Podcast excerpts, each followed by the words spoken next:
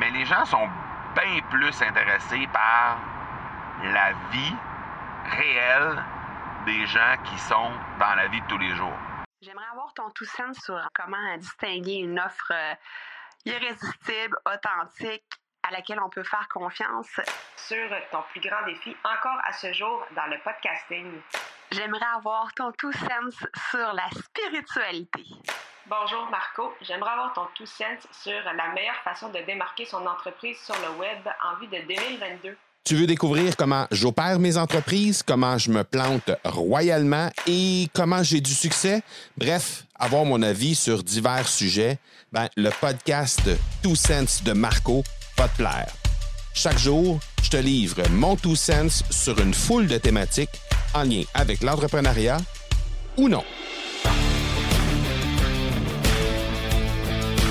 Ma femme écoute présentement l'émission Big Brother. Big Brother, c'est euh, une émission de télé-réalité américaine qui est hyper populaire, qui est rendue à la, je sais, je sais trop combien, saison. Je pense que ça tourne autour d'une vingtaine de saisons. En tout cas, bref, c'est euh, une émission qui gagne toujours en popularité et qui se réinvente à chaque année. Et puis elle, ben, euh, elle est là depuis les tout débuts de cette émission-là, ou presque. Elle suit euh, de façon religieuse chaque épisode qu'il peut y avoir. Maintenant, il y a même une version québécoise de Big Brother et elle a suivi aussi cette émission-là lorsque ça a eu lieu l'hiver dernier. Et puis, elle est vraiment littéralement une fan. Je dirais pas une fan finie, là, c'est pas maladif son affaire, mais c'est, c'est très, très, très intense euh, parce qu'elle manque, euh, elle manque absolument aucun épisode. Elle les enregistre quand elle peut pas les écouter en, en, en direct puis elle, les récupère de cette façon-là. Donc, c'est vraiment quelque chose qui l'intéresse énormément. Et au-delà de ça, ben, elle continue de se garder au courant de, la vie des participants. Et euh, dans certaines éditions, il y a même des participants qui euh, sont appelés à revenir, des, des participants du passé qui sont appelés à revenir. Puis là, ben euh, elle, évidemment, parce qu'elle suivait là un peu euh, ce que ces participants-là deviennent suite à leur passage à, l'émission de télé-réalité, euh, ben, elle continue un peu de, savoir un peu où, ils s'en vont. donc, ça, amène encore plus de...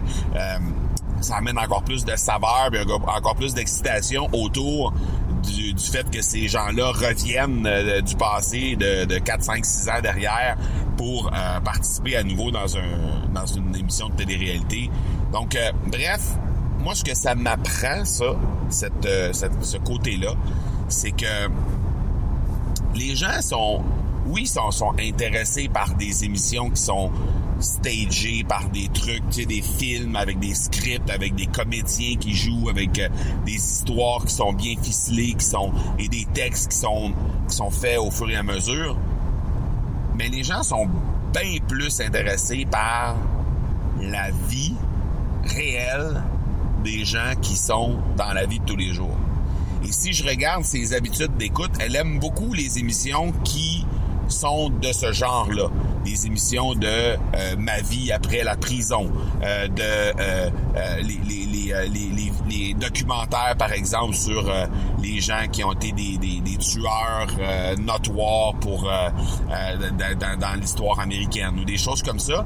Et, et, et, la façon dont c'est raconté, souvent, ces trucs-là, ben c'est ça fait appel très souvent à la vie réelle des gens. Donc, euh, je, constate que elle, elle est vraiment intéressée par ça. Et je sais que il y a beaucoup de gens que c'est exactement la même chose. Il y a pas, c'est pas étranger là. Je veux dire, les, les, les émissions de télé-réalité, peu importe ce qu'elles sont là. Je veux dire, euh, ici au Québec, on a l'amour est dans le prix, on a Occupation double, on a eu Love Story, on a eu euh, des, des, émissions de télé-réalité de danse, des émissions de télé-réalité pour la, la voix, les, les, les, les chansons, les Star Academy, les les Star Academy et les, euh, émissions comme euh, La Voix, The Voice en, euh, en Europe aussi. Donc, ces émissions de télé-réalité-là, ben, ils ont un potentiel viral absolument incroyable parce que, à mon avis, c'est parce qu'on on, est très près de ces gens-là. Hein. On vit leur quotidien, on vit leur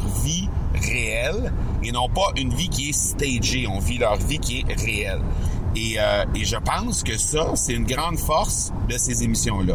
Et je pense aussi que c'est une grande leçon qu'on doit tirer de ça.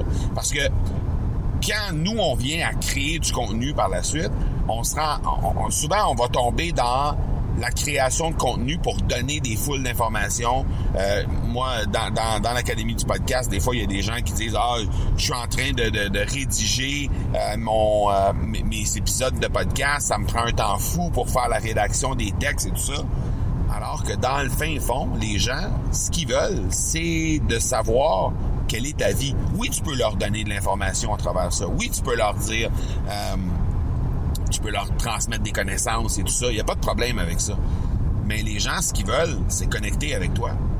Ils veulent connecter avec ta vie. Ils veulent connecter avec la vie des gens. Ils veulent se sentir. L'être humain aime se sentir comme si était partie d'un groupe et comme si ça pouvait aussi lui arriver ces choses-là. Donc, c'est exactement la même chose dans la création de ton contenu. Si tu crées du contenu simplement pour euh, donner de l'information et tout ça sans, sans impliquer ta propre personne et ta propre vie à l'intérieur de ça, ça fonctionnera pas. Ça fonctionnera pas. Les gens connectent avec toi. Les gens connectent avec ce que tu es comme personnalité. Les gens connectent avec ça, avec ta vie. Et c'est dans, ce type de contenu-là qu'ils vont se sentir, euh, qui, qui vont sentir qu'ils sont le plus près possible de toi. Et éventuellement, ben c'est sûr que si tu cherches à connecter puis à, à ce que ces gens-là qui, qui te découvrent via les réseaux sociaux ou qui te découvrent via du contenu que tu crées, si tu veux que ces gens-là éventuellement deviennent des clients, ben tu vas devoir inévitablement partager des trucs personnels. Tu vas devoir inévitablement faire en sorte que les gens vont, vont connecter personnellement avec toi comme personne avant de connecter avec ton, ton information que tu as à leur donner. D'ailleurs, si tu fais juste euh, analyser ça un peu, quand tu commences à consommer un contenu, disons, de quelqu'un que tu ne connais pas, quand tu analyses le contenu, qu'est-ce qui va, avec quoi tu vas connecter au départ? Tu vas connecter avec la personne, tu vas connecter avec son énergie, tu vas connecter avec la façon dont elle se présente. C'est avec, c'est avec ça que tu vas connecter. Tu vas pas connecter avec l'information. Dans les 30 premières secondes que tu vas écouter le contenu, tu vas regarder du contenu de cette personne-là, ben, tu pourras pas savoir qu'est-ce qu'elle a à te livrer? Parce que dans les 30 premières secondes, c'est pas là qu'elle va te donner la plus grande pépite. On s'entend. Donc, pour prendre le temps d'écouter le contenu global de ce que cette personne-là a à te présenter, tu dois d'abord connecter avec l'énergie, avec euh, ce que cette personne-là dégage. Et ça, souvent, ça passe par des trucs très, très, très personnels. Donc, je vais juste euh, faire réfléchir là-dessus, à quel point les trucs dans la vie qui sont très, très, très personnels, très, qui sont très près de la vie de tous les jours, les contenus qu'on peut consommer, que ce soit à la télé, à la radio, à la, dans des podcasts sur, sur Internet, peu importe, c'est souvent avec ça qu'on connecte le plus. En fait, c'est ben, majoritairement avec ça qu'on connecte le plus. Alors, pourquoi s'entêter à créer du contenu où il n'y a que de l'information et qu'il n'y a pas du tout de trucs personnels dedans? Je fais juste te suggérer ça comme ça. Voilà pour aujourd'hui. On se parle demain. Ciao, ciao. Tu veux avoir mon tout sens sur un sujet en particulier? N'hésite pas à déposer ta question au academypodcast.com par oblique question.